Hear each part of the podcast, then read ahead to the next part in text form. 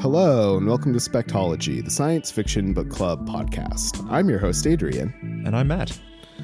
This month on Spectology, we've been reading 10 Billion Days and 100 Billion Nights by Ryu Mitsuse. This is our post read of the book where we will be talking in depth with spoilers uh, about the themes of the book, about the actual story of it, sort of like, you know, the whole deal. We're really getting deep into the book itself. Uh, if you've never read the book before, you might want to listen to our pre-read episode from a few weeks ago um, and you can also listen to other episodes where we talk about other books. So each month you know we pick a book we talk about it we read it etc. Uh, maybe not exactly in that order. We usually read it, then we talk about it, but you know, never stopped us before. um, so anyway, like I said, we're talking about 10 billion days and 100 billion nights, the Japanese science fiction classic by Ryu Mitsuse. Uh, again, as a disclaimer, like I did in the other episode. I don't speak Japanese at all, so I'll be just using very Americanized versions of the words because I have no idea how it's actually pronounced, so I don't even want to attempt it. Uh, Matt speaks Japanese a little I, bit. I would say I speak bad Japanese, so I know perhaps just enough to get into trouble. Um, but I'll, I'll do my best, and you know, you should uh, please, uh, you know, if if you feel so inclined, do tell me that what I've gotten wrong. You know, always. That's a sort of like always disclaimer for us. And um, yeah, I think content wise, the book, you know, we might, uh, there's like a lot of like sort of destruction and violence and that kind of stuff, but nothing, nothing too far out of your usual science fiction violence. So, I would say, as as I said in the in the pre-read, Oh, right. I think that there are a lot of religious things that may be very difficult for some people who are sincerely religious. yes. uh, and that applies to people of a variety of religions. yeah, definitely. And we'll be talking the- a lot about the religious aspect of this book Yeah. too. So we'll we'll you know uh, apologies in advance for that. um, cool. So with that, I think it's always fun, Matt, to kind of you know you recommended this book. I'm pretty sure you liked it. Did you reread it fully actually for this? No, I didn't read the whole thing again. I read uh, big chunks of it. Mm-hmm. Um, I I just basically just skimmed a lot, you know, because Right, right. I some parts I remembered very well and some parts I remembered less well. Right. And then some key things like the last chapter, you know, obviously I read the, all of that and and uh, stuff like that. Cool. Yeah, and this was my first time reading it, so um I read most of it um over the past couple of weeks. I did actually just finish it today, but only the last like 30 pages or something like that did I still have left to go. Um so it's both been like a longer process and it is still like fresh with me. Um another thing I chose to do because I know that Matt has read the book before and um, has also read a lot of like kind of criticism and review around the book. Uh, I purposefully didn't really read any of that. I skimmed a little bit of stuff, but I thought it would be kind of fun to come at it as like me being very like new and fresh and in some ways ignorant, like just have it, just having the book as reference, while Matt has you know a lot more both like cultural background because he's done like Asian studies in a way that I haven't, as well as like background for this book in particular. So that that that will be our you know um method for this post read i guess um you know the discourse the like you know design discourse of the post read um is me as the ignoramus uh anyway anyway um yeah so so you you well right um you liked the book though right this is sort of like did we like it section Yeah, I recommended it because I really like it. I like it a lot. Um, did you like the book? I really liked the first like 60% of it. Um the first like section of more like historical fiction chapters which which make up like in my Kindle like actually like exactly 60%. Um I found really great and fascinating. The second half of the novel where it turns into more of the like far future kind of like galaxy spanning thing was more difficult for me. I think I understand less of the themes that he was going for, and I want to talk about that stuff a little bit more. It's also more fresh in my mind. That might be part of it, but it definitely I Yeah. I hit a lull in reading. This is oftentimes how I figure out what I liked and didn't, which is like after that 60% point, I hit this lull where it became a little bit harder for me to read. Um, and it wasn't that like, I think actually some of it was that the style changed a little bit. It became a lot less concrete of a novel at that point. Um, and also, yeah, it was maybe a little bit more inscrutable uh, to me as well. So I'm looking forward to talking about that. So I can't give a full throated recommendation of it. I mean, well, I can in the sense of like, if you like big ideasy science fiction, read it. It's cool. It's really interesting. It's fun. It's like weird. It's you know, I, I hate to use the word weird when it comes to like oh a di- thing a different culture did. Um, but it's you know it's very different, and we talked about this a lot in the pre-read. Very different from the typical. Anglo American science fiction thing. And in fact, you can also see a lot of, you know, you can see its influences, like the things that influenced it, as well as its influence on a whole host of Japanese as well as Anglo science fiction products, movies, comics, etc. Again, we talk about all of that in the pre-read, so I don't think we need to get that much into it this Right. episode, but just to, you know, mention that that there's a there's a lot of that, you know. We we will probably Yeah. talk about some of the specifics here um, because that that was cool. I mean, just as like someone who's very well uh, like pretty well read in anglo science fiction as well as watch a lot of movies and has watched anime watch a lot of american and british sci-fi movies and tv shows it was really fun to um if nothing else get this cultural context. It's you know it felt kind of like if you had been watching sitcoms through the like 90s and 2000s but had never seen seinfeld and then like go back and watch seinfeld now it's like that where it's like oh this is where all of this started Yeah, you know, I'm really it's like glad an that you said that. in a lot of ways. I'm really glad that you said that. That was uh, that's really what I was hoping. You know, you'd think about it. Um, and so that's that's that's cool. Mm-hmm. I, I definitely think about it the same way. There's a um, there's a postscript by uh, the au- the creator of Ghost in the Shell.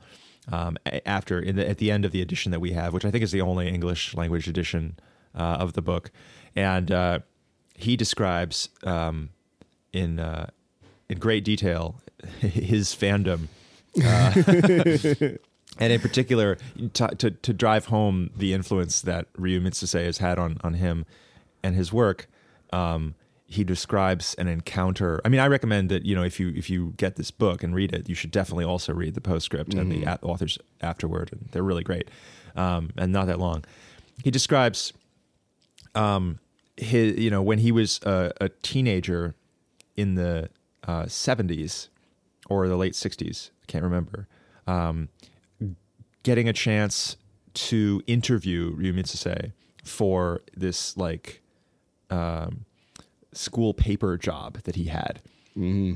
And he basically apparently to hear him tell it he you know he uh it like the whole point of him getting this like newspaper gig was to be able to like interview Mitsuse or something like that. Like maybe i'm exaggerating a little bit but I mean, basically I've he- definitely he, was, done that kind of thing before. right. He so he he he I sets mean, up what is this this opportunity podcast in a lot of ways? yeah I, right. Exactly right. Um he he so he sets up this opportunity to interview Mitsuse and uh and he describes it as getting a chance to meet his idol. And he just like is obsessed and, and so you know that's a that's you know obviously a very specific clear example of somebody you know who made Ghost in the Shell is arguably you know one of the cornerstones of of like modern cyberpunk Um, Totally. and and the guy that made that is an obsessed fan of Ryu Mitsuse and in particular of this book Mm-hmm. Yeah, and there were cool, like, you know, I mean, for a book written in the late 60s, there was a lot more like cybernetics than I expected. Um, you know, and maybe a lot Yeah. of that was kind of abstract and whatnot, but still, it's like I, that was actually something I was struck by reading it. Was like, oh, this feels like a book written in the '80s, and a lot of, like certain aspects of that. Yeah, that's one of the really cool things I think about going to other cultures is that people kind of have ideas in a different order. Yeah, Or like some things that it took a while to become popular in America, like people in Japan were writing about early on. I think ecological apocalypse is actually one such thing. Um, it's really interesting to think about. So, one of the things that people compare this book to, um, in some of the reviews that I read, in particular, I read a good review on um, uh, Two Guys in an Attic, which is a, a Japanese sci fi blog that's pretty cool. Um, yeah. We'll link to all the reviews we talk Yeah. about too.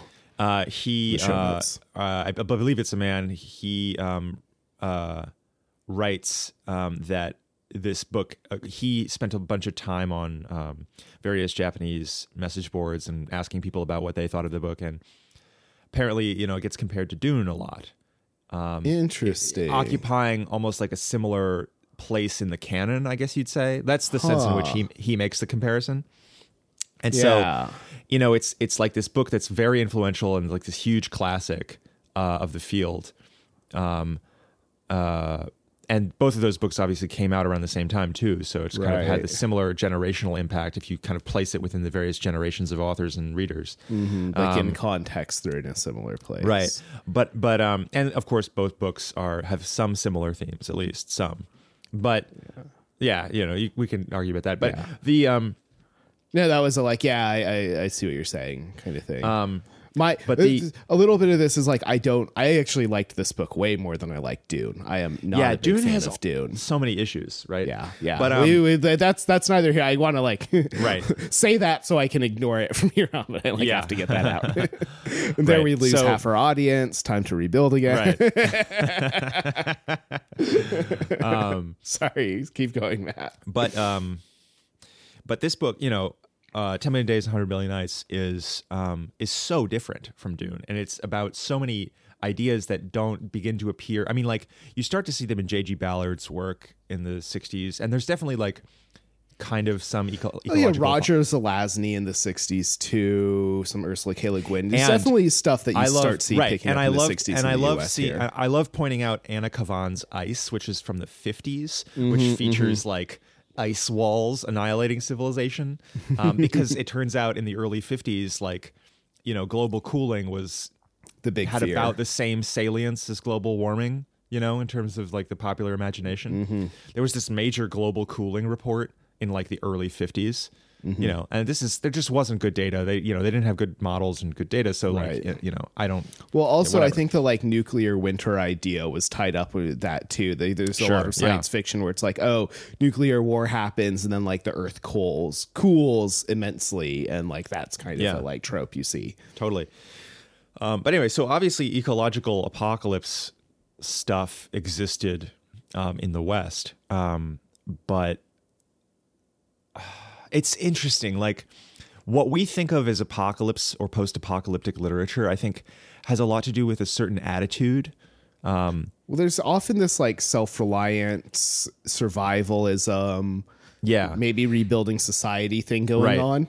there's two attitudes i guess that's one of them and there's also this sort of despair attitude that i you know you, you see a lot in the 80s Yeah, and the 70s um, in the west like in jg ballard for example i mean people are not rebuilding right, right. Well, and that, Like- there's that kind of like maybe slow decline thing that goes on in some of that. yeah a sense too. of doom a sense of Yeah, you know yeah, yeah, yeah. Unavoidable doom in particular of like you know, and this is something we talked about in the pre-read of I think a lot of American like post-apocalyptic literature kind of comes at it from this like individualistic like survivalism type Mm-hmm, thing where you know even the doom stuff is still often has that kind of like storytelling element of it's you know Yeah. it's usually about like a single white dude trying to survive in some road, way you, you know? know? yeah exactly exactly i was just about Yeah. to say that um as well as just so many others like the road is a kind of interesting like taking Mm-hmm. all of that and like synthesizing it text but um whereas like this and a lot of the like kind of destruction anime stuff that i've seen it feels a little bit more like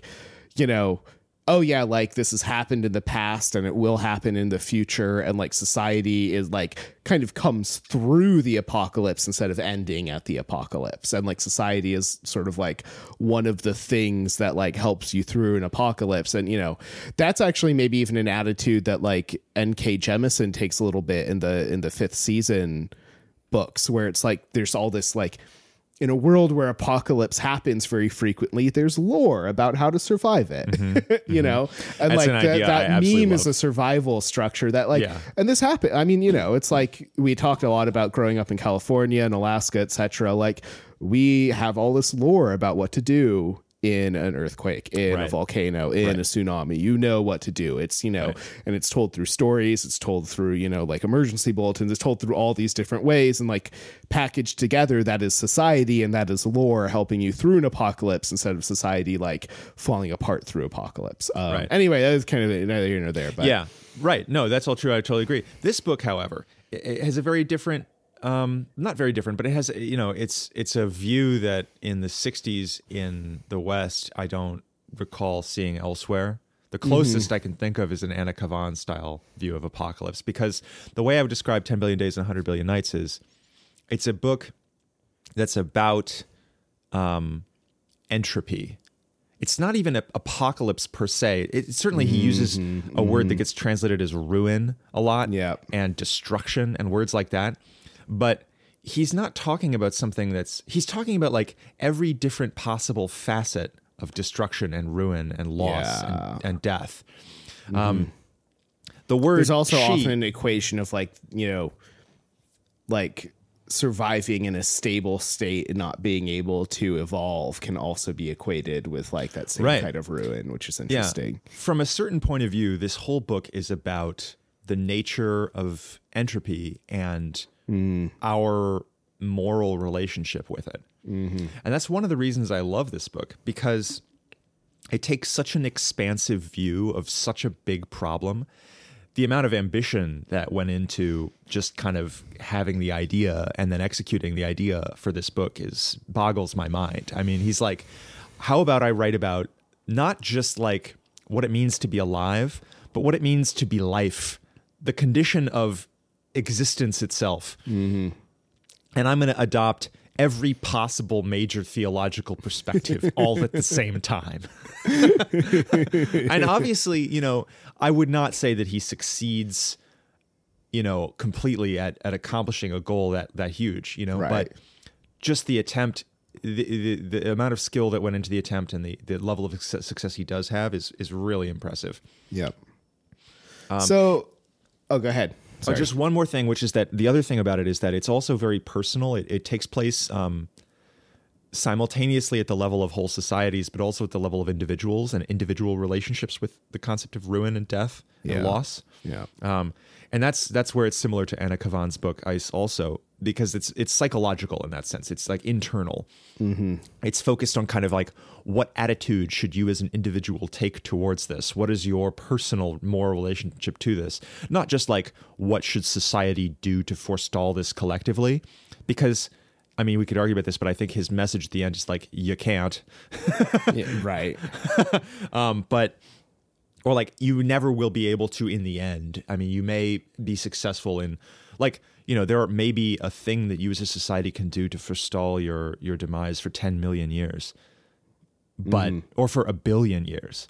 But you will die in the end. You will lose everything. Mm-hmm. and I just like mm-hmm. it's such an amazing, powerful message. But but in not just that, it's it's got the personal and the collective, or he's trying to at- attack it from both directions, um, Right. Which I think is really interesting. Yep. Yep. Yeah, I actually I'll have some stuff to say about that kind of like personal like the the abstract to the concrete and the personal to the societal stuff in a little bit too. Um Yeah. one thing I did want to, you know, you like we talked about starting with this, but you know, like our our our, our on our the reader on our notes, the very first heading we have for the first section we wanted to talk about, the heading is what the fuck? like what actually happened? What's the story about? Like what Yeah, what what- happened? what is this book? You know, Yeah, Like, exactly. I think it's easy to like, especially if you kind of are just like plowing ahead as you read. It's easy to get to the end of the book and be like, "What the hell did I just read?" yeah, yeah, yeah, very good. I mean, I felt that way a little bit, especially because I, you know, like we read on a deadline and, we, and we're recording these only a week apart. So I actually didn't have a long time to read this book. I'm a slower reader. Um, and so it was very much like I got to the end and I was like, okay, wait, what?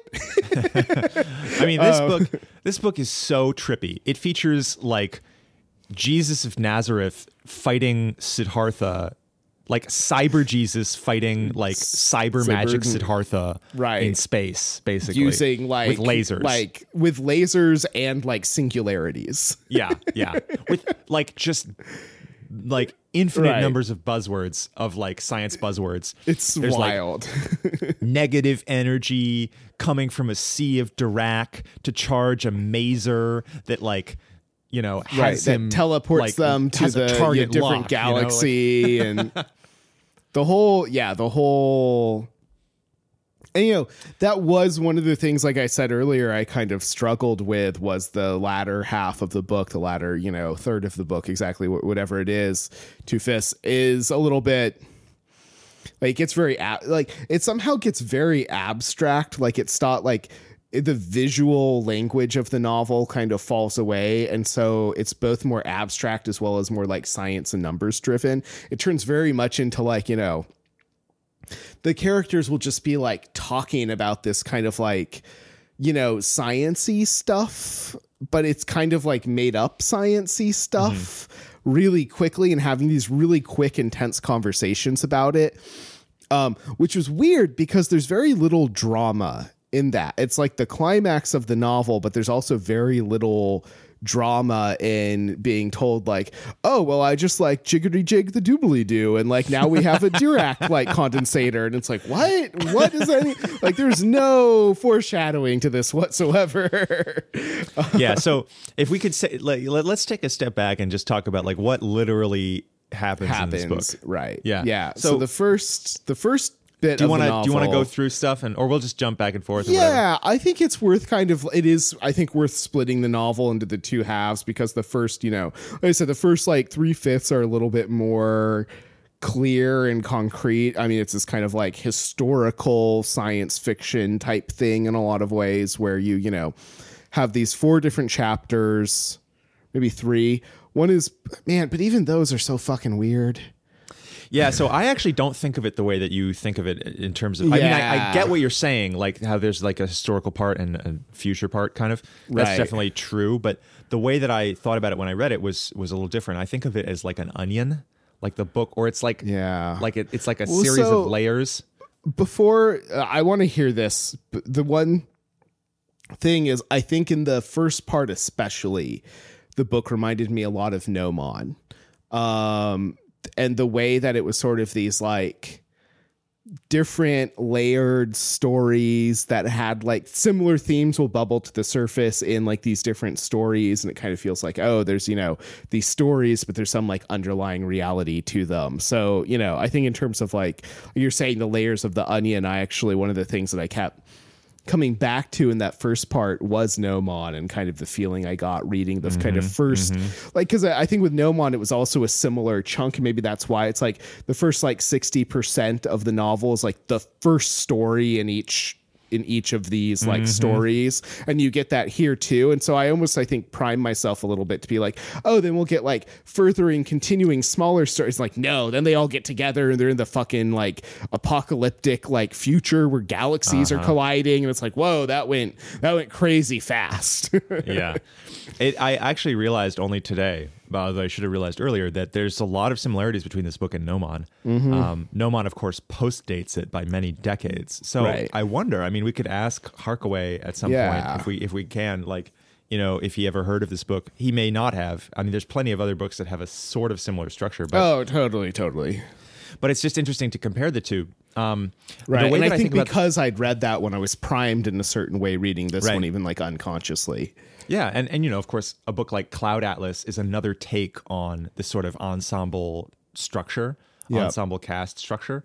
It-. It, goes a very different place with it, but there's many other books that that do similar things. But anyway, so the way that I think about the structure of this is it's an onion, but it's like you know, in a in an ontological and a metaphysical sense, it's an onion, not in like a um, we're getting closer and closer to the truth. It's not that we're getting closer and closer to the truth. It's that the truth itself is layered. I think the way the book describes reality, um, it's sort of like um, a series. It's either a ser- It's like a some kind of infinite series, or you know, in that um, you have a life, and then beyond the outer limits of the most far, po- the furthest possible extent of your life, you know, there is a wall, but beyond that, there is another life and that's true both in in terms of time and in terms of space. It's true in terms of size in terms of bigness and in terms of smallness. You know there's hints at various points that like you know the the action that we see depicted you know at first it has a certain scale. And then that scale you know we we go we get larger than the furthest upper limit of that scale and we have a new scale, or we get mm-hmm. smaller, for, smaller than the the smallest limit of a scale, and we have a new scale. And there's this jumping from kind of dimension to dimension in that way. And I think finally, when you get to the very end of the book, there's an explicit discussion of this jumping from dimension to dimension that happens between Ashura and, um, I guess, the Chakravarti Rajan. Uh, and you know they, they don't discuss it directly but the, the the final sort of piece of the book is this like dream sequence that the Chakravarti Rajan like gives to Ashura mm-hmm. and it's a sequence that basically hints that the entire extent of everything that we've discussed in this entire book which itself has just been like going from one dimension to another dimension bigger and bigger and bigger is itself just like tiny insignificant molecules in a larger dimension um, and so a lot of, in a lot of ways the book reminded me of uh, oh I forget what it's called. It's that amazing video where you like it goes from the smallest Powers atom- of 10. Powers of 10. Yeah. It reminded me of Powers of 10 a lot. Um this book like I think has a a, a view of ontology that that like that like that is that, that the nature of the universe is that like you can keep going further smaller and you can keep expanding more on the larger end to infinity in both directions. I think that's the view of ontology this book has. And the view of metaphysics that it has is that um you know, is that like all of this stuff is equally real. None of it is more or less real than anything else. Um that's kind of what the to me what the title sort of hints at. It's like So we have gotten really, really abstract here. Um, Sorry. And I kind of no, no, it's good. I just want to like anchor it a little bit Yeah. in in like you know to to begin with like what happens in the story like what is the text of the book before we Yeah. get into the metaphysics of it because i just feel like it's hard for me to talk about that stuff without having more of the concrete anchor first um, and so Mm-hmm. I feel like I'm not going to be able to like really hold up my end of this conversation until we do that. All right, all right. So the very beginning of the book is a description of like the origin of life on Earth. Yes, The origin, it's the origin of like uh, of the biosphere and then of life. right. Well, in one particular like kind of like mythology of it, where like everything Mm-hmm. is leading to this point that like life begins, as opposed to like oh all these things are always happening. But you know, Mm-hmm. I it, it is very much this like kind of like story of like the Big Bang, and then the stars form, and then the planets form, and then the planet is hot, and then you know like geological processes start happening, and then like you know chemical processes start happening, and then some of those chemical processes have like elements of like life to them, and then biological processes start happening, and this kind of like you know where you're narrowing down from this kind of like largest like cosmological like physics into the like most concrete kind of like bio life sciences.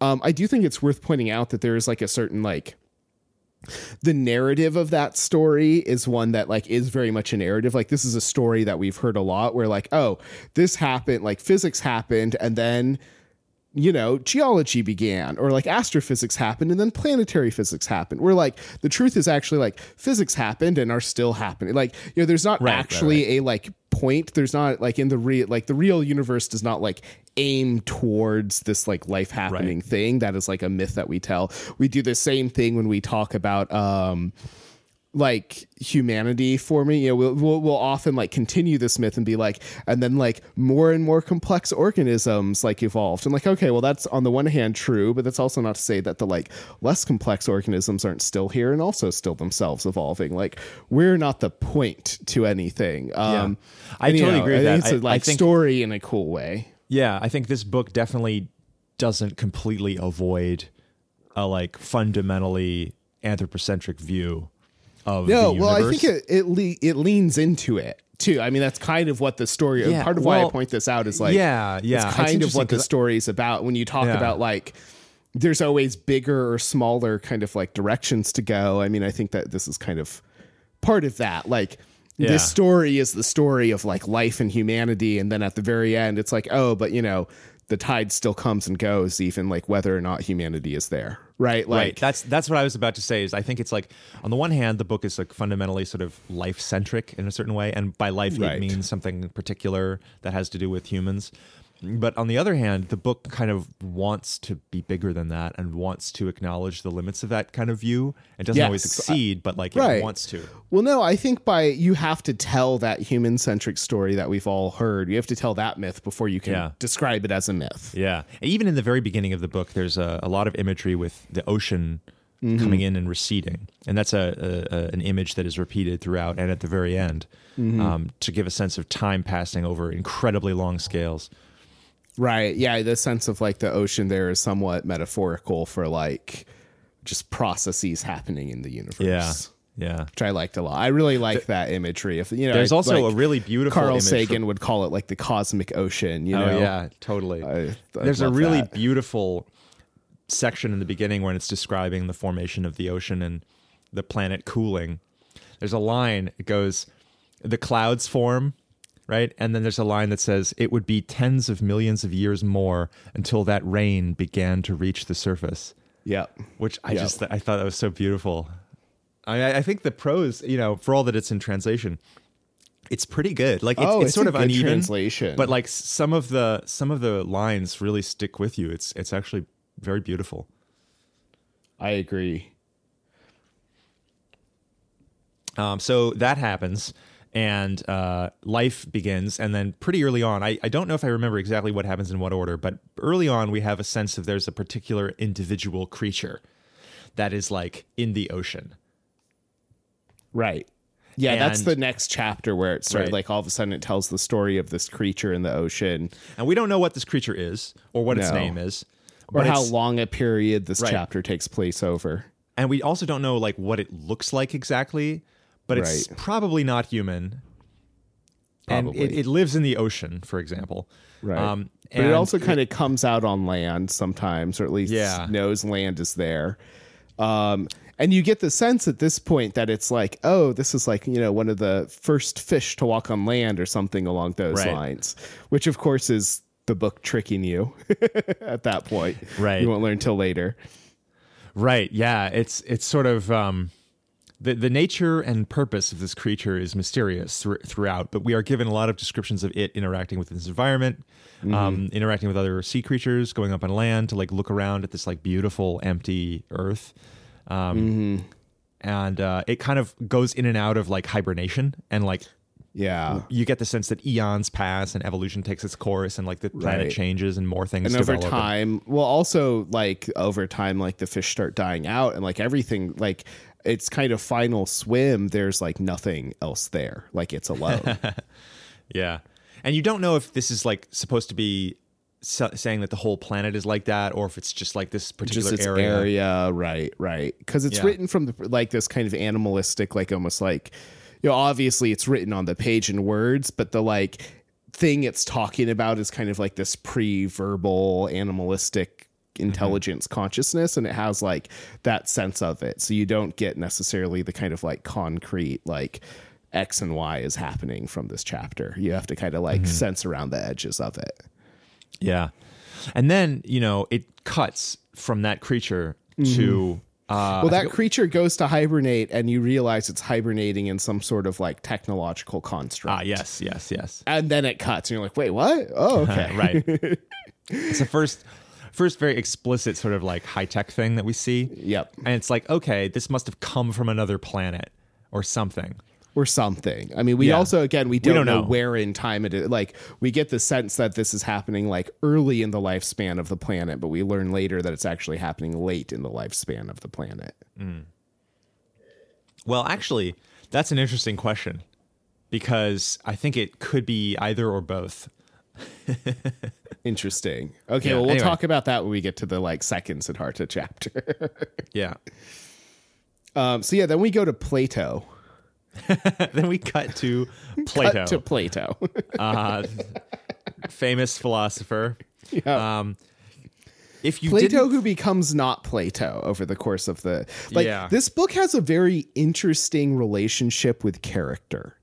This is something. Yeah. This is a thing like I wanted to talk about, and I think this is a, maybe an interesting place to start talking about it. Where like Plato over this chapter, like he travels, he's wanting to learn about Atlantis. He like meets some people who know about Atlantis. They have some like technology that's way further advanced than like most ancient Greek technology.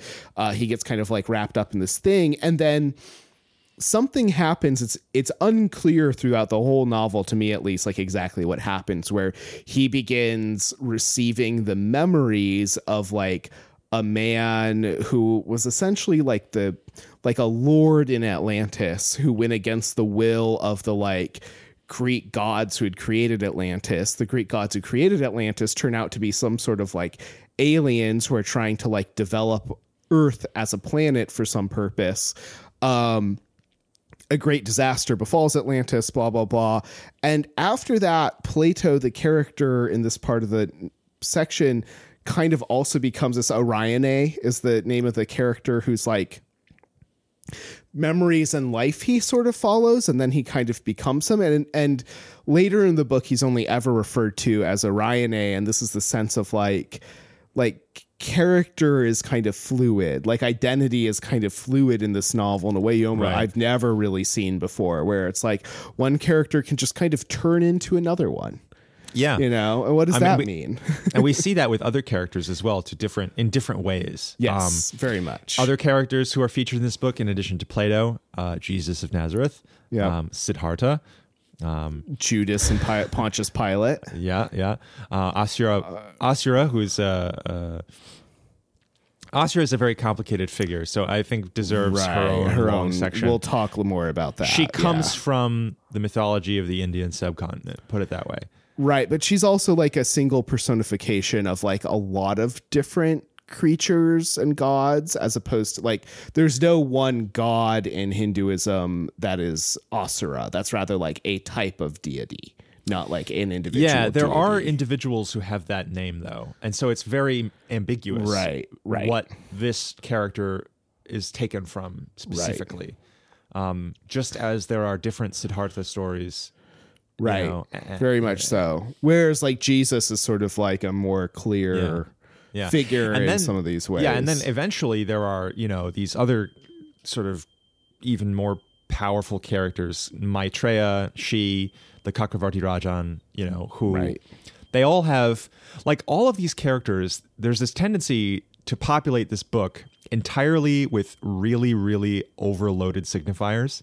like, like every character is highly overloaded. Like they refer Yeah. to Yeah. very, very, very important religious and mythological uh, entities from lots of Earth traditions. and it's and- a little bit unclear exactly why too. I think I have a theory why, and I, I also I'm think curious, it's like it's, yeah. it's clearly intentional. There's a clear intent to kind Totally. of um, to try to capture as many different Earth traditions as possible with this methodology, this Mm-hmm. like writing methodology. So it's not like oh, we're only going to use characters from uh, the Bible. No, we're going to use characters from like every major uh, mythic, you know, genre that we can. And um, the there's a kind of an attempt at least to sort of do do so in this like equal way or do so in like a way that at least it's not equal in every way but it's like we're going to give equal um, consideration in some sense to like each of these different traditions um, Right.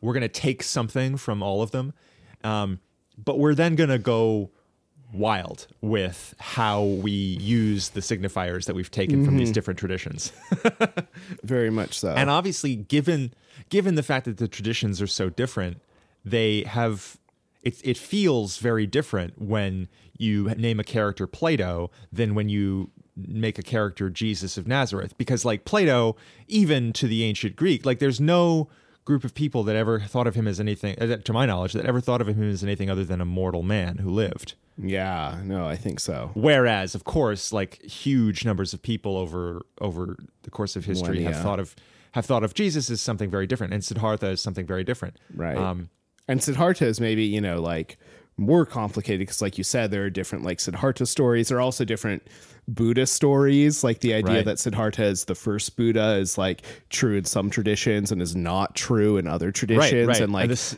yeah. a Buddha versus the Buddha, and like the what does that even relationship mean? between yeah the relationship between siddhartha and maitreya you know Mm-hmm. is different depending on the tradition and asura is the same way asura is um, the asuras as a class of being um, in the in the a lot of post Veda texts are contrasted with the devas. The asuras are the villains, and the Right. devas are the heroes. The asuras are the the devils, so to speak. Exactly. Um, but then, Whereas you know, in, in, other this book, like Jesus is the villain and Ashura is like the, the main character, if there is protagonist? one, yeah, but kind of not until the last third of the book does she become the main character. right and but like one of the interesting things also is that because they've really scrambled they've taken all of these signifiers in such a they've taken so many different signifiers from to- so many different places and they're all so incredibly weighted that it really scrambles our sense of like who's central and who isn't yeah, that's a good point. I like that. in a really Yeah. powerful way that I find really refreshing. Kind of, it's like exactly because every single character is a major world figure. It really scrambles your sense of like who's the most important, or who's the most good, or who's the most most. Um, yeah. and the fact that the actual kind of POV character that we get for the end of the book is Ashura, who is kind of in some ways the most complicated um, signifier of all of these, or like the, the Right. the sort of least easy to understand etymologically, like how that name is, Yeah. is working here.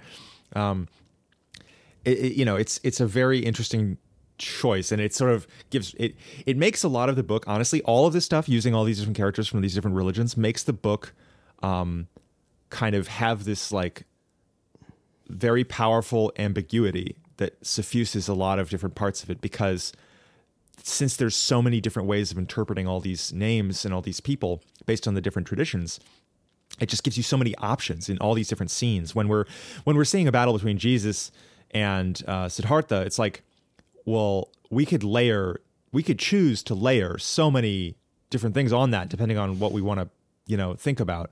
Yeah. um, it's such a palimpsest that it makes it ambiguous um, Yeah. in this way that I think it has to be int- intentional. In particular, there's this kind of interesting idea that comes up in the book that, you know, I've also seen come up in like other literary works, um, where this idea of like Siddhartha was kind of like the first attempt at something and then Jesus was the second one. Um, you often see this come up because there's a little bit just in terms of like their stories as well as like the historical context of Christianity and Buddhism are like a little bit similar in this way of like both Buddhism and Christianity are this kind of like start as a bit of a like grassroots populist like movement both within and also against the like current very hierarchical power driven religious structures. Um and then they evolve in very different ways and this idea that like oh you know like buddha came first and, and they also share certain similar ideas about like you know salvation outside of the like typical religious structures. The idea that like actions are actually more important than than and like personal belief or personal action personal belief personal dharma is more important than like you know the larger structural dharma or you know like orthodoxy or whatever word you want to use for Yeah. that stuff um it was interesting to me to see this in like you know in a you know tradition that's more steeped in like because most of the time i see this kind of like from this western idea of like oh like buddha had these ideas and then like jesus came and he had the same ideas and like better and is more successfully. When like the truth is that like buddhism is super successful as a religion you know? It's like the idea that like it's not is just because there are so few buddhists in america i think in a lot of ways. Um but also like that was interesting to me the way in which these like you know it's like this idea pops up and, and you know in this book it's like oh well the you know the bad guys who are trying to like stamp humanity out through changing it slightly and tweaking it at different points. It's unclear exactly, but like they brought Siddhartha in, taught him some stuff, but also like gave him access to Ashura on accident, and like he learned kind of like actually what's going on. But then with Jesus, they did a better job of getting him to just like do the stuff they wanted him to do on Earth. Um, was kind of this kind of you know interesting like oh historically they were doing this stuff for the like Planetary Development Council and both of them were working as like kind of human avatars of that council. Uh, and one did a better job for that council than the other. But then also they both later come back as cyborgs to like fight each other and also fight the council and blah blah blah. Yeah, I think one of the things that's going on here also is that, um, you know, in the philosophical traditions of these different religions, you know, they are all central to their own tradition, and the other traditions don't really have any weight.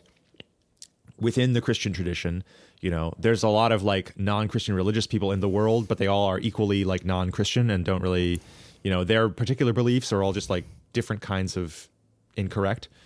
Um, and in, of course, in like other traditions, like some similar thing is going on where, you know, in general, people think, you know, if you're firmly within a certain tradition, then you believe that tradition to be correct. And you have i would relig- actually disagree with yeah, that no, I don't, I don't, I don't want to say, yeah, yeah, I don't want to say that like all religions view non-members in the same way. That's not what I mean. I mean just that like um, every tradition is central to itself somehow, somewhat by definition. even Like, even not in the that I way, feel like there's there's a complication in the like Eastern religions, particularly like Buddhism and Hinduism, where Buddhism developed in northern India, um, left India as its own like separate religion in a bunch of different places, but in India was resynthesized back into Hinduism, and like yes, be like and so in that way particularly when you're talking and, and it you know in a work where buddhism and hinduism are so important to the work i think it is actually worth noting that hinduism reintegrated buddhism like you know post-vedic hinduism in a lot of ways is a synthesis of like certain buddhist ideas with hinduism. Something like the bhagavad gita has like elements of buddhism all over it like fingerprints of buddhism all over it. And like there are ways in which like you know in a lot of hindu cultures or, or not cultures a lot of hindu traditions especially in northern india like the buddha is a deity in hinduism that's Yeah, like I- a cult of Hinduism, that- not a separate religion. And I think that's it's, definitely true. It's, It's also- different than the way that like the East maybe treats these religions. But even in the East, Christianity's relationship with Judaism is weird and varied, right? Like we would th- like a lot of Christians think of themselves as like the outcropping and just natural evolution of Judaism and like still as part of Judaism even which is you know Yeah. obviously has its own kind of weird anti-semitic connotations and stuff going on but also like i think it's complicated in the real world in a way that's useful to talk about for this book because it's complicated in a similar way in this book Yeah, no, I, that's all very true, and these are all good points, and and uh, I, I I agree. Uh, it, it's also true that that um, you know, there's this very important distinction be- between uh, intellectual traditions that that are kind of um, all or nothing, and traditions that aren't. Um, There's there have been a lot of tra- like most of these traditions are like they don't they don't think like a lot of most adherents historically to one or the other of these traditions would not necessarily believe that like um, somebody else's tradition in the next valley over is wrong is like but is like doesn't have any doesn't have any influence on the world or doesn't have any power. Like Right. a lot of people over the course of history have believed like okay yeah like what i believe is true and like other people's beliefs may also have power but they're just not mine. Right. So, well i think in a lot of ways like this idea of like the truth of belief is a very distinctly christian idea in yeah, a way a that lot like has been written about that. I don't i don't know if it's distinctly christian. It certainly is christian. Um Right, right. But like, you know, there are the, a lot, a lot, a lot of different traditions. It's less that like, oh, my ideas are true and theirs are false or theirs don't have power or whatever, so Yeah. much as like my thing is what works for me. And maybe that's a little bit of like nicer way of putting it than it actually is, but there is really the sense of like it's not that like my God exists and yours doesn't so much as like my God has power over whether it's me or my Yeah. ethnicity or my geography mm-hmm. or like whatever it is that ties that God to me and ties me to that God. It's Yeah. not necessarily truth and it's not necessarily existence in the same Yeah, way that it yeah. is in the monotheistic religions, particularly Christianity. Yeah, and th- these are all very important points and definitely relevant relevant to the book. But the thing that I wanted to say originally is not is not that these are not the case. It's just that you know, for a given tradition, if you're in that tradition, then that tradition, then like almost by definition, that tradition is central to you. It's not Sure, it's like, the most important to you. right. It's it's it's in the middle. It's like the perspective from which you see everything else. Mm-hmm. Um, like that's just a definitional thing. I think it's not. It's not to say.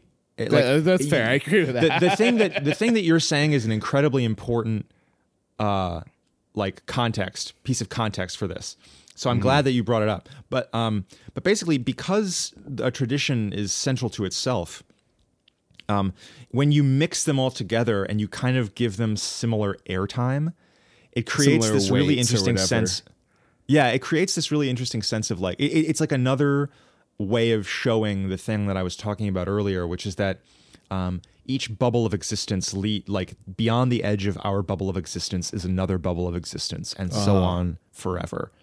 Beyond the bubble of my perspective is another perspective, and then another, and then so on forever.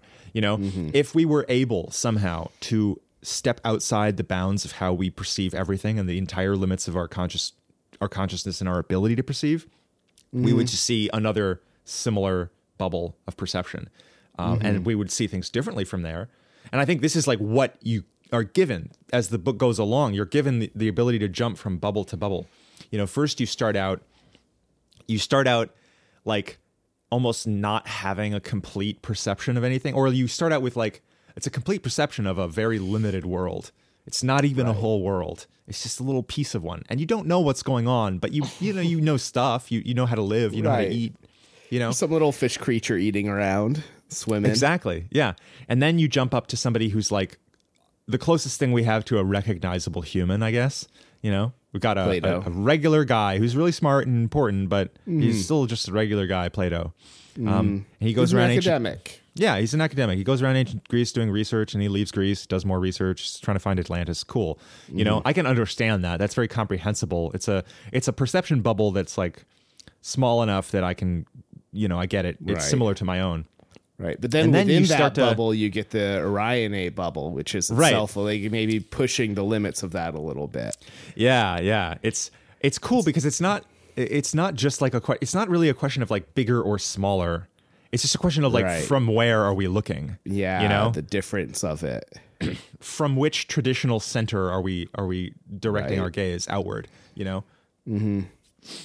Anyway, I think that's a really cool like effect of using these like super overloaded character names for these characters. Yeah. I know you wanted to talk uh, in particular about Jesus. Do you want to talk about how Jesus was working in this book? Oh, I, you know, I think I wanted to talk less about Jesus in particular beyond what I've already said and more like that chapter of the book I found really interesting because so the Plato chapter is largely from Plato and Oriones. I have no idea if I'm pronouncing that correctly, whatever. Uh, I don't know. yeah. Uh perspectives. The siddhartha chapter is very much from his perspective and like ashura is kind of in there as another main character. Then the jesus chapter is told from the perspective of pontius pilate and judas iscariot which is one interesting that judas is actually not one of the 12 disciples in this he is simply like a, another prophet and another you know guy who who and think he's essentially like an astronomer um and pilate is obviously like the the roman kind of like governor or whatever of israel um of like the area that they're in Judea. Judea, right? Thank you. Um, And I thought that was kind of interesting given that, like, you know, up until now, you've been kind of like seeing stuff from the deity's point of view.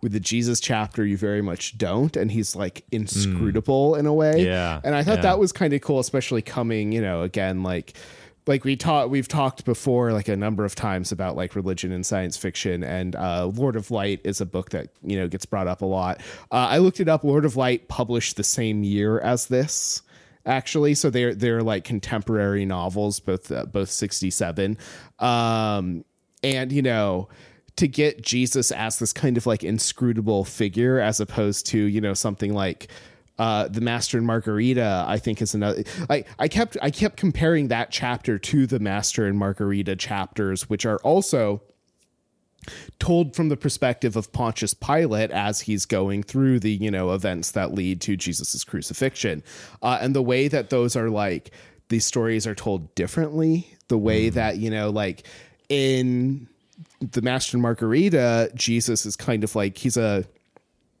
sympathetic character in a lot of ways right Totally. he's this he's this character who is like really loving and you can understand like the the tension that pilate has with like sort of like his structural position and then what he actually like feels towards this man as another man himself uh whereas in this novel the you know like Pilate is kind of like a disaffected like middle manager.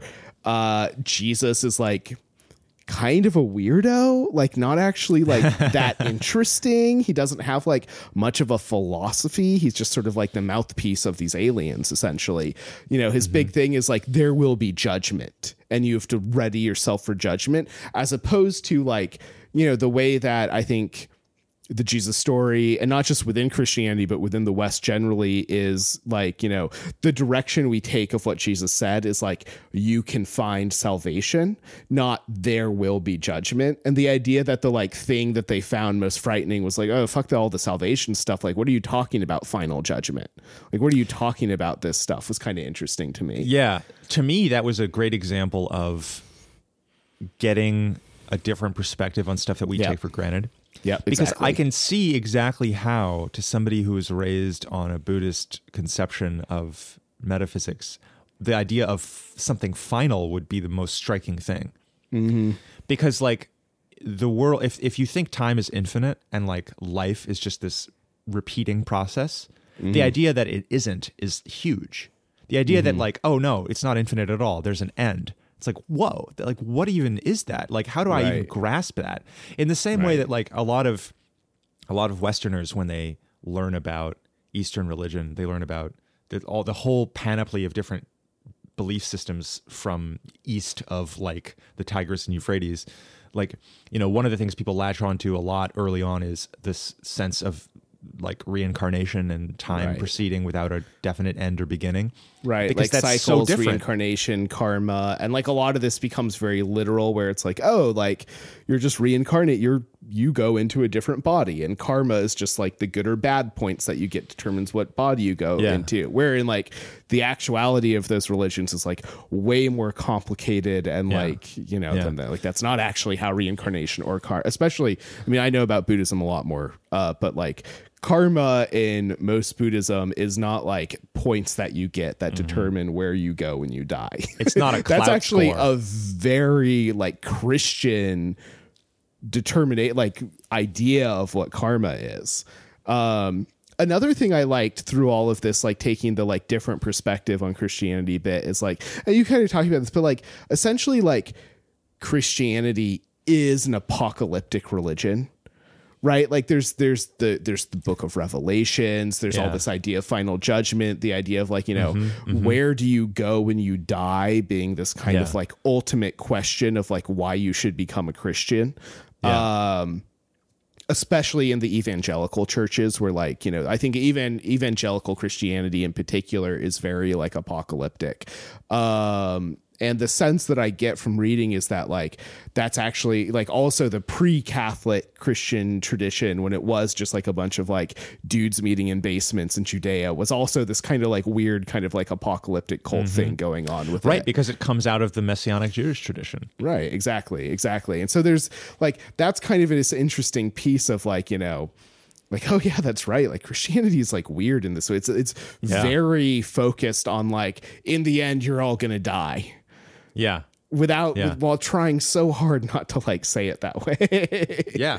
which is funny because like at the same time like you know buddhism which can be very much about you know like oh well life continues you know oh life goes on even after living it sorry um, but like you know at the same time like a common this actually doesn't happen in american buddhist traditions for reasons that make some amount of sense given the cultural differences but like i always find kind of like sad that it doesn't happen is um you know in a lot of western buddhism traditions like monastic traditions there are various forms of death meditation where you simply meditate on like what it means to die. And this can take very different forms. One of the most co- like not the most but like a very common form of it is like monks will go to burial grounds or to like any place where there are a bunch of like slaughtered humans or animals or whatever where there's a lot of like death right there in front of you and they'll sit there and they'll meditate within those grounds. Uh, this particularly happens in um like more mountainous regions where like you can't bury people and so you just like leave them out. Um, and they will like go to those areas and just like meditate on it.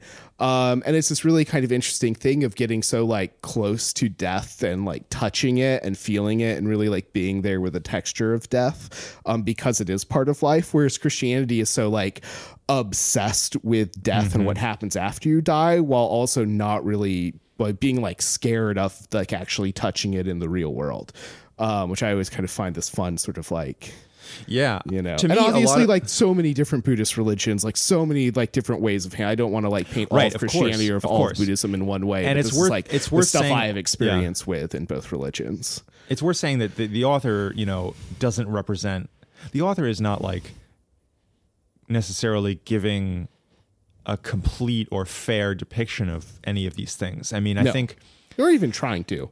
Or yeah, or even trying to. I mean, you know, uh, certainly like one question that I had after I read this book was, oh, it's interesting that there's no Islam at all. Mm-hmm.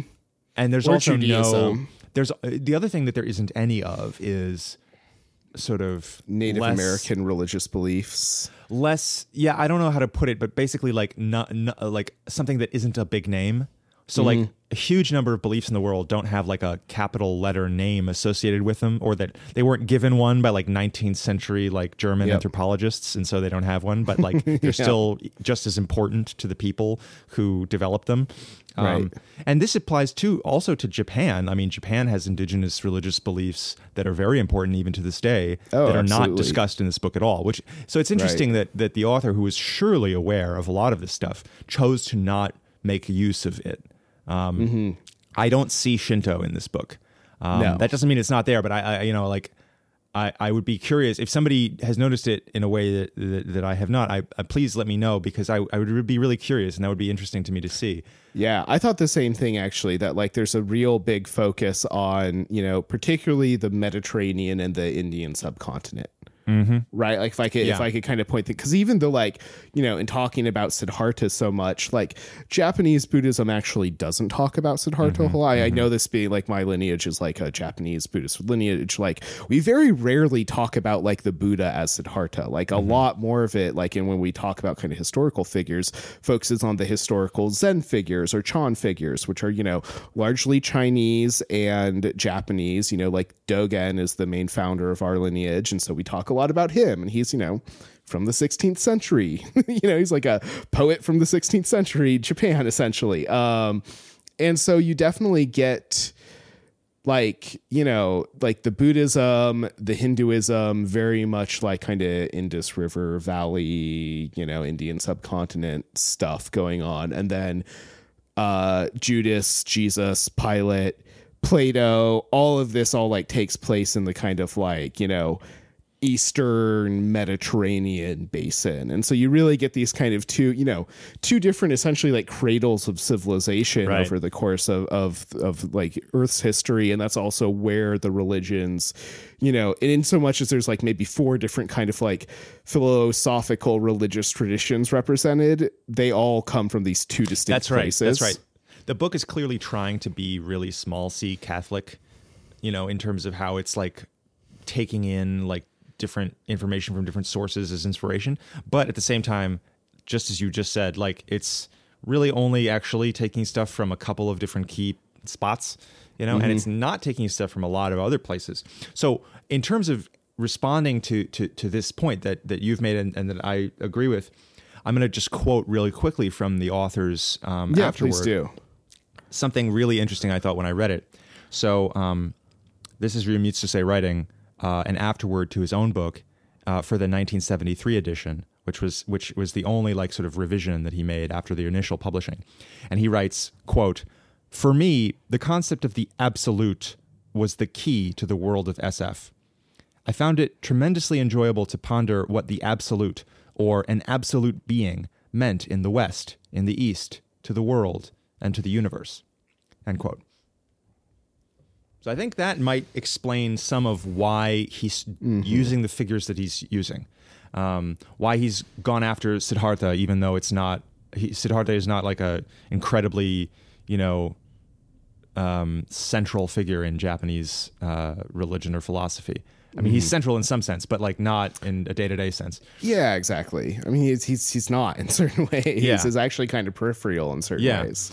But but but of course, like Siddhartha and Jesus and Maitreya, you know, and in some sense, Plato, in the sense that Plato represents this sort of apotheosis of a certain kind of philosophy, you know, to people. He's a representative of something. Right. Um, you can see if if what he's going for is is um is the extreme or the absolute or the like ultimate version of different things. right. You know, Shinto isn't. I, from what I know about Shinto, it's not interested in that. Um, you know, and from what I know about other now, now obviously he could have. Cho- he certainly could have chosen Islam. That would be that would have been an obvious choice uh, in many ways. But well, and just that he could have chosen like an Aztec religion, or he could have chosen, Yes. you know, like Yes. other like large central state That's right. absolutist right. religions. Um, but he didn't, and you know, and there's also there's an element of like, okay, well, that's also fine. Like you, he's he's slammed a lot in this book already. right, From a I don't know how. point, like, yeah. I don't know, you how you'd fit in more. Right. I don't know if you also need like Muhammad and like Quetzalcoatl and like whatever Right, else in right, here right. too. yeah, it's interesting when we think about this book because it, it's clearly packed super full, but it's also like it could have been packed a lot fuller, and he clearly made a choice of where to cut things off. Mm-hmm. And the more that I think about it, the more I like how he cut things off because it's not a long book; it's actually pretty short. Yeah, it would have been easy nice for this. Read. s- yeah, it would have been easy for this to stretch into like a ten book cycle or some ridiculous thing yeah. and and I, I really respect the decision to kind of keep it relatively short and manageable. I think it's probably the right move. I mean, I think like as it is, it's huge, but it doesn't feel impossible to grasp. Like it's possible to just like read this as a novel, Mm-hmm. Right. And even if it's dense in I think parts, it's also like, okay. possible to like reread it. It's Yeah, you know, totally. essentially 300 pages. It's relatively Yeah. short. It's like a thing that you can like take and reread and study and work with much Yeah. more easily than you could like, you know, a 10,000 or sorry, a 1,000 page novel. Yeah, totally. much easier than a 10,000 page novel. Yeah, totally. I, I definitely really respect that. Um, and I also think it's interesting in what he said about East and West. I think clearly he's he's in in some sense he's working off of a two pole system of understanding the stuff. That may be limited from our perspective, but like you know he's done a lot with it certainly, and, and you know it's it's kind of it's interesting if if one of his limitations is that he's thinking of this in terms of East versus West and like not anything else Um, you know that that that kind of might be an interesting frame to think about it also.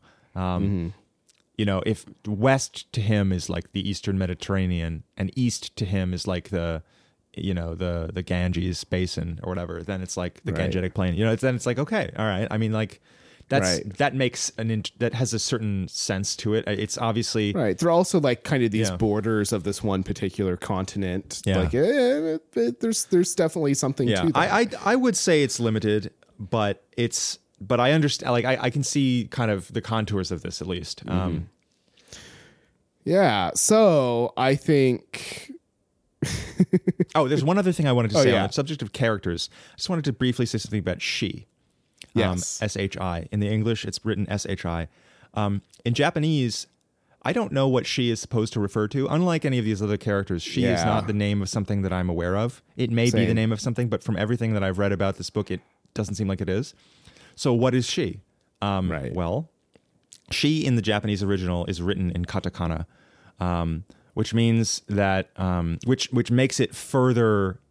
So yeah, maybe like, describe the different Yeah. Japanese writing systems just a little bit because it's complicated. Oh man! All right. Well, at a high level, Jap- Japan has a rather um, unique writing system in that it has more than one writing system that are sort of combined into one. Um, there are uh, most use cases there are like two syllabaries and one character set. A syllabary is basically the same as an alphabet. It's not quite the same, but it's basically the same as an alphabet. A character set are like if you've seen characters, you know, um, Chinese characters or Japanese characters. Where each character refers to like a word Right. as opposed to a syllable or a letter. Uh, well, it's not just. I mean, I don't want to open a can of worms, but it's well, there's I, not a- I, am being very yeah. simplistic, Yeah, super, yeah. super simplistic. Right. But that you know, Um, so uh, characters are, are in Japanese. They're called kanji.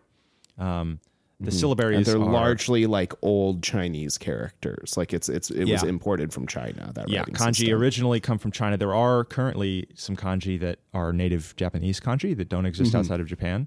Um, the same is true in uh, everywhere that kanji have ever been used. So they're I don't okay. Well, I don't. I, I could go t- way too deep. Yeah, into okay. Let's do the simplistic version of it, but like Yeah, to yeah, give the- some context. The two syllabaries are uh, katakana and hiragana. Um, in at a high level, they are typically used to write different things. This is a generalization, but like in general, if you write something in katakana, it's probably a foreign word, a name, but only certain kinds of names, or a new word that you've made up. Uh, and so the fact that she is written in katakana, I mean, you know, is suggestive of one of those things. uh, you know, at a first approximation. At a second approximation, it's also a homonym for the kanji for death, which makes a lot of sense given what she is in the book. right. Now, I think what we're meant to take from this is that she is this sort of like, like my read on what she is, um, which I think you know. First of all, it's a reasonable question to ask because Asura asks the question to the Chakravarti Rajan at the end of the book, like, "What is she?" And so, of course, like I don't think we're silly for uh, having the same question. The Chakravarti Rajan answers that question with this sort of like parable with this like by sending this like dream vision that it had to Ashura. In the dream vision, disappearing. and then disappearing forever, um, or at least for you know 10 billion days and 100 billion nights. Um, um, in the dream vision, we're not given a direct answer to that question. We're just set. We're just sort of shown what seems to be a conversation between like two scientific researchers discussing this like thing that they're doing on uh, like some kind of experiment that they're conducting on like tiny particles. And the implication to me is that oh, that's this whole universe that we've been in this whole time, the tiny particles that these two guys are talking about. Mm-hmm. And and so the idea that I get from this is that she is she is some combination of the intentional and the unintentional forces behind destruction in itself. Intentional in the sense that, you know, those two scientists like ended their own experiment. They intended to do that, and in so doing, they may have caused the death of the universe as we know it. Unintentional in the sense that, like, could they have done otherwise? You know, I mean, like, if they hadn't, then it would have ended perhaps their own world. Um, you know, so so she is this like is this like catch-all term for this like massive, unstoppable, endless, you know, kind of Cycle of life and death. force of death and and Right. and and ending and and loss and destruction. And also some sort of element of um or i got this sense at least of some sort of element of uh, like accidental like like un un like she is not necessarily like a purposeful force. And i got this sense particularly in that second to last chapter when they you know build the coils and like do the thing and like you know finally like teleport. Um and in doing so and without even realizing it like destroy this city this moving city that they've you know sort of like hmm. like Yeah. been inside of and you know it's like they don't even you know it's like the heroes of the novel up until this point like destroying the final remnants of this like entire civilization just because they want to get from one place to another That's right. you know And and then- like so what is yeah. she like in that moment they are exactly, exactly. That's exactly how I interpreted it too. It's basically the name given to entropy itself, to the force of destruction, the Mm-hmm. thing that they are opposed to, but that they also are and Right. cannot help but be. Right. Yeah, And you so, can't know, you can't yeah. oppose entropy like uh, and any like you know local opposition to entropy will create even more entropy That's right. elsewhere. That's right. That's right. And so I think in a way it's like it's really cool how the book portrays that despite seeming to feature a lot of conversations where characters are like telling you exactly what's going on in so many words. It doesn't actually tell you exactly what's going on. It forces you to kind of pick up on it. Um, i really i really like how that theme is dealt with throughout.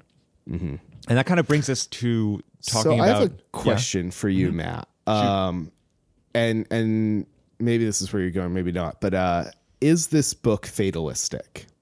Yeah, I think that's one of the big questions that I came away from this book with. I think at the end that the the author so I think it's all about attitude. I- so I think basically the author believes that the world is doomed. Like clearly, doom is not something you can stop. Mm-hmm. And so the question becomes like, what is the proper attitude to take towards entropy and destruction? Mm-hmm. And I think that we're left with something that's a little bit ambiguous. Um, I don't think we're given a very firm set of instructions as far as how to behave in the face of this.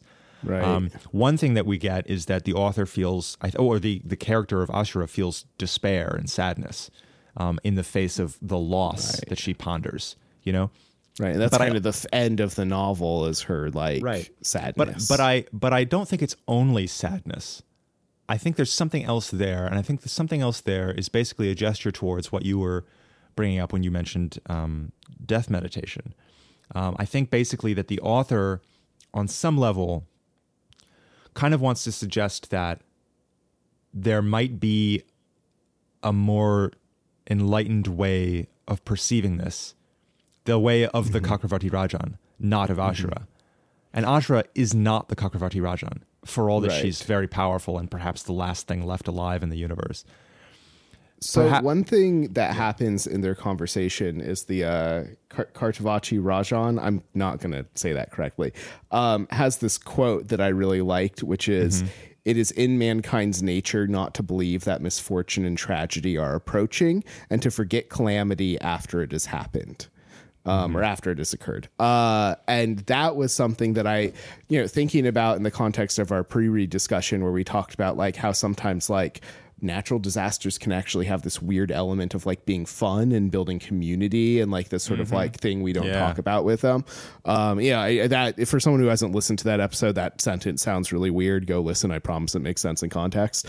Um, but like I felt like that was actually kind of like pointing to that directly. This idea that like you know, or I think of it in terms of you know climate change right now, um, where like shit is getting worse really quickly and it's just going to keep speeding up and like so it's so much easier to be like no it's not Right.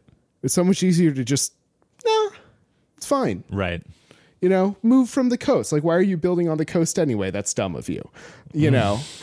Like it's like it's You're dumb. and, like Stop being dumb.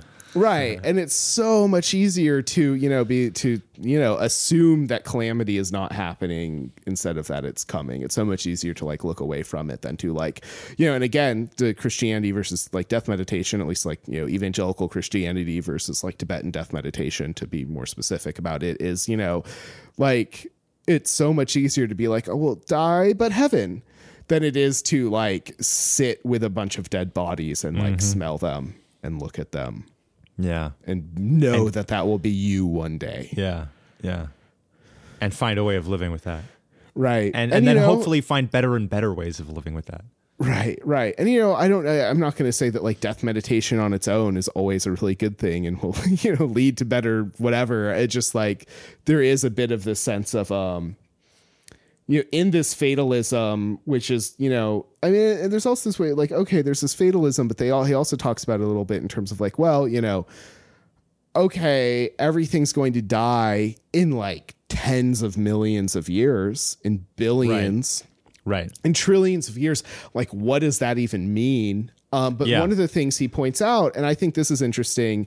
I don't know if you reread this chat, the chapter before the final chapter. Um, they go to this city where there are like robots and humans. Oh yeah, I love. I actually love that part. Yeah, but the humans have all been like downloaded onto like metal discs. So there are not actually like humans anymore. They're just the like memories of humans like encoded in digital format that can be like re-uploaded into bodies Right. like as necessary. And like the point he makes is like, you know, how is that any different from death or sleep? How is it how is it actually like there's nothing alive there when you're not in motion, when you're not moving, but Yeah. to move means to get to closer to death.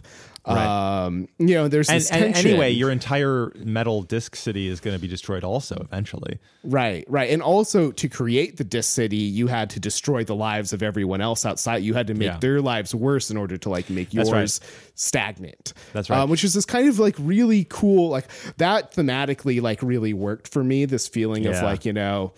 Like, what does it mean to, you know, I mean, like in, in a more modern book, it would be like, oh, upload into VR, blah, blah, blah, whatever. It's the same kind of ideas of like, you know, what does it mean to take what you are and try to like take a snapshot of it and save that snapshot? And is that really Yeah. life? And obviously, he comes down on the side of like, no, it's not. Um, you know, but and like, even- that even for the people that- entropy? Yeah, even you know, even at a, a you know, in the cases. So this book portrays a large number of different civilizations trying to save themselves from calamity in a large number of different mm-hmm. ways, mm-hmm. and they all fail. But they mm-hmm. also like, they also like in most cases like succeed at like the initial thing that they're trying to do. Like they all sort of like oh, are oh, that's a successful good point. they also they are all successful at like staving off death. Like they they all launch these like whether it's a giant war or like a um, a terraforming project or like a planetary defense council or like a some kind of attack on somebody else. They all launch these massive projects and like many of their projects succeed. They they just even the biggest and most crazy of their projects fundamentally doesn't can't end entropy itself. And so at the very end, the last thing that we're left with after all these tries and some successes and then eventual failures like because they do succeed for like mi- millions of years at a time. They just eventually lose. Mm-hmm. What we're left with at the end is the Chakravarti Rajan leaving Ashura and like Ashura you, you almost get the sense that Ashura has like become the new Chakravarti Rajan for the new iteration of the universe. And it's like okay well we're going to do that whole thing all over again. The Chakravarti Rajan failed. The Chakravarti Rajan tried to like seed the world with something that could like be enough to like stop she but it couldn't and it wasn't and it didn't. But mm-hmm. now it's Ashura and now Ashura lives and will live another you know massive length of time. And maybe Ashura will succeed or maybe not. And Ashura certainly feels despair and loss when she ponders this. But it's also like it's not going to end. In some sense Right. it all ends and in another sense nothing ends because the whole thing is going to start and happen again. Yet there was no way back to what had been, and in front of her stretched only another 10 billion days and 100 billion nights. I mean, that, that that's the last line of the novel, and exactly what you're saying, which is Yep. like you know, it's all ended, but it's there's stuff. But that is still nothing's ended because we're right? doing It's it all again. Yeah, Yeah, and so that's why I think it's ambiguous. It's sort of like, well, it's clear that there's this. It's clear we, you know, the author's almost saying like, I clearly feel something, and what I feel is a sort of loss or despair or some kind of negative thing, but at the same time, like, you know, uh, it's not over, you know, and like I don't know if I'm right. I, that's the sense that I get from it. You know, Yeah. Ashura is is not a super being. Uh, She is a super being in some sense, but like, she's not like God literally. She's not actually. You know? right. there are things bigger than her and things she doesn't understand, you know, and she's just doing her best. Mm-hmm.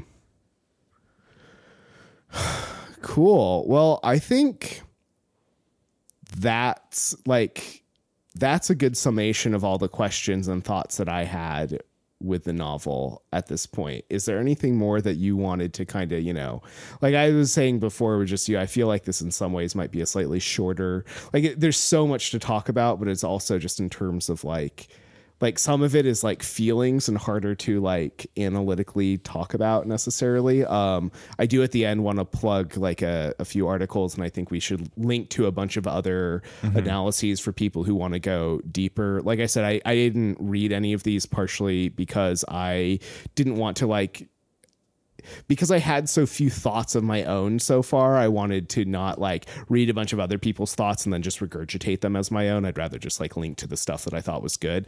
Um, Totally. but but yeah, are there any other kind of like main themes or questions or ideas that we wanted to like hit on before sort of like doing that wrap up? I think there's definitely more I could talk about, but I, I like the idea of leaving it here actually because Okay, I think it's it makes it more manageable. Yeah. Yeah. It's a big book. And it's, you know, I mean, in terms of like ideas and in terms of like density of stuff going on. Um, I feel like it's the kind of book where I'll probably like revisit it in a couple of years and have Yeah. like completely different thoughts on it at that point.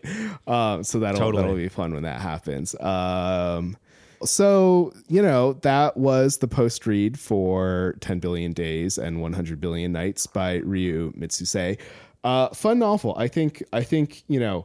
Like I said, I had I had some troubles with it. I had some hesitations about it, but ultimately, like I'm very glad I read it, and I, I would like highly recommend it to our readers, especially as a sense of like, you know, getting to read something that is foundational to a lot of the stuff that you know and love that you might not know exists. Like you might not know where the foundation actually exists for some of this stuff, and it's you know a lot of it is in here, uh, which Yeah, is cool. totally. I loved that aspect of like as a you know like as a sci-fi anthropologist, I fucking loved it. Yeah. Oh, oh my, oh my God. Yes, absolutely. And I think if people are interested, one thing I'll add is, you know, I'll, we'll put the links for this, like like Adrian said. But one thing I'll add is, if you're interested in Japanese science fiction, one place to start would be Oh, yeah.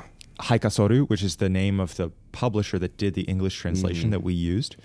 Mm-hmm. Um, they also do English translations of a lot of Japanese science fiction books.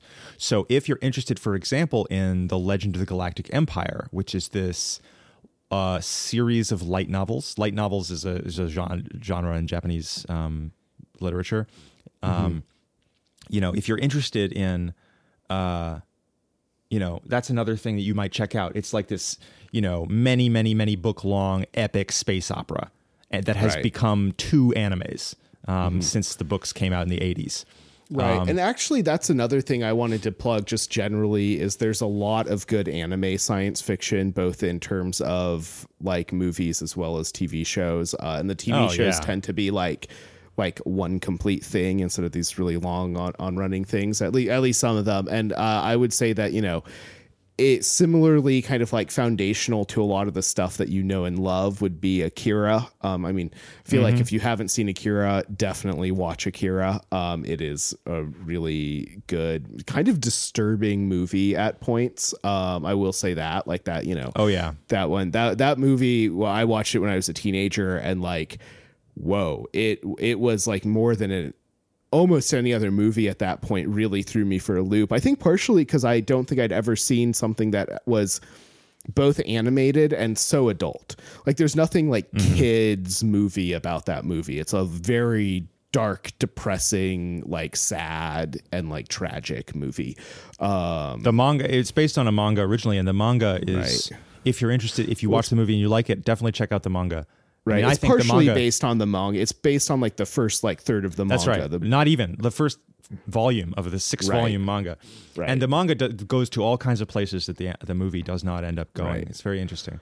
Um, and then also there's a there's a TV show, uh, Matt, that you recommended to me that I really love called Planetes. That's something Oh, you, yeah. you showed me in college that fan. I love, um, which is you know very different and is you know instead of like this big space opera, big ideas type stuff, it's just like the lives of some janitors on a space station. Essentially, I mean, it's they a clean more up complicated space than that. trash.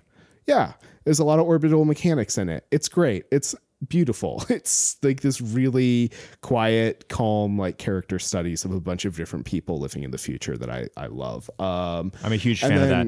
Ghost in yeah, the Shell. I think Ghost we mentioned Shell. Ghost in the Shell. Right, Ghost in the Shell did- and. Akira are like the two. Ghost. In, I would say Ghost in the Shell, Akira, and um, Nausicaa, Valley of the Winds, Right. are the three sort of most famous in America Japanese sci-fi things from the last thirty years. There are I would others. say that like Nausicaa is probably less famous than the other Studio Ghibli films, but particularly Princess Mononoke because Yeah. of the like dub that happened in the like right early now 2000s. the the the thing about Nausicaa is that it's it's like uh like um I think we mentioned this in the pre-read like um 10 billion days it's a really foundational Right, text right. it, it's it was like Mononoke is in a lot of ways like highly derivative of Nausicaa um right. Well, I mean, it's the same. It's a great author. movie. it's Yeah, the it's the same, same people plot, making both Yeah. of them. Yeah. Uh, So, and, the uh, one thing I will that- say is yeah. Nausicaa is really hard to find. Like I tried to find it after we had our like uh, our episode where we talked about it, and I was unable to find it. Really? In Oh, that's weird. There's not digitally available in any way in America. Um, so at least I have been unable to find a way to stream and watch it, even Well, paying for it. yeah, I- I have the found a DVD, DVD so I and I don't have a DVD player. But even the DVD, apparently, like the one released in America is a like recut of the film. It's not just a dub. It's actually Yeah. they re-edited the film. it's film. true I know it's uh it's a little unfortunate but um Right. Um, and that was That released by only thing I have Disney, and well. so like you can sometimes find the DVD when it's like out of the Disney vault. if you get a chance though it's it's really huge I, and i think it's Yep. like amazing so another one that that is Whereas um, Princess Mononoke is like easier to find. That's part of why Yeah. I recommend it for folks. Okay, it's like fair enough. it's a lot easier to find, and the dub is like really good. It's actually a really good dub.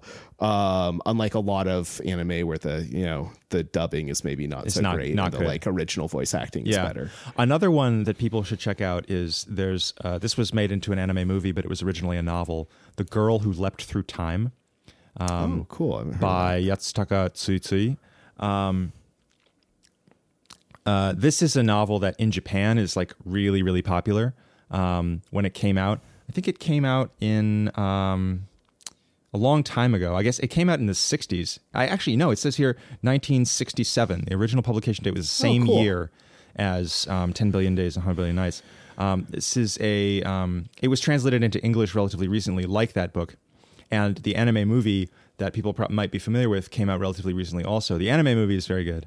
Cool. The I book haven't, I haven't. I have not that. read, but um, it's a great. It's another very different kind of story. It's like a. Mm-hmm. It starts out as like a slice of life, you know, high school girl story, Right. and then of course, as you might expect, time travel comes into comes into play.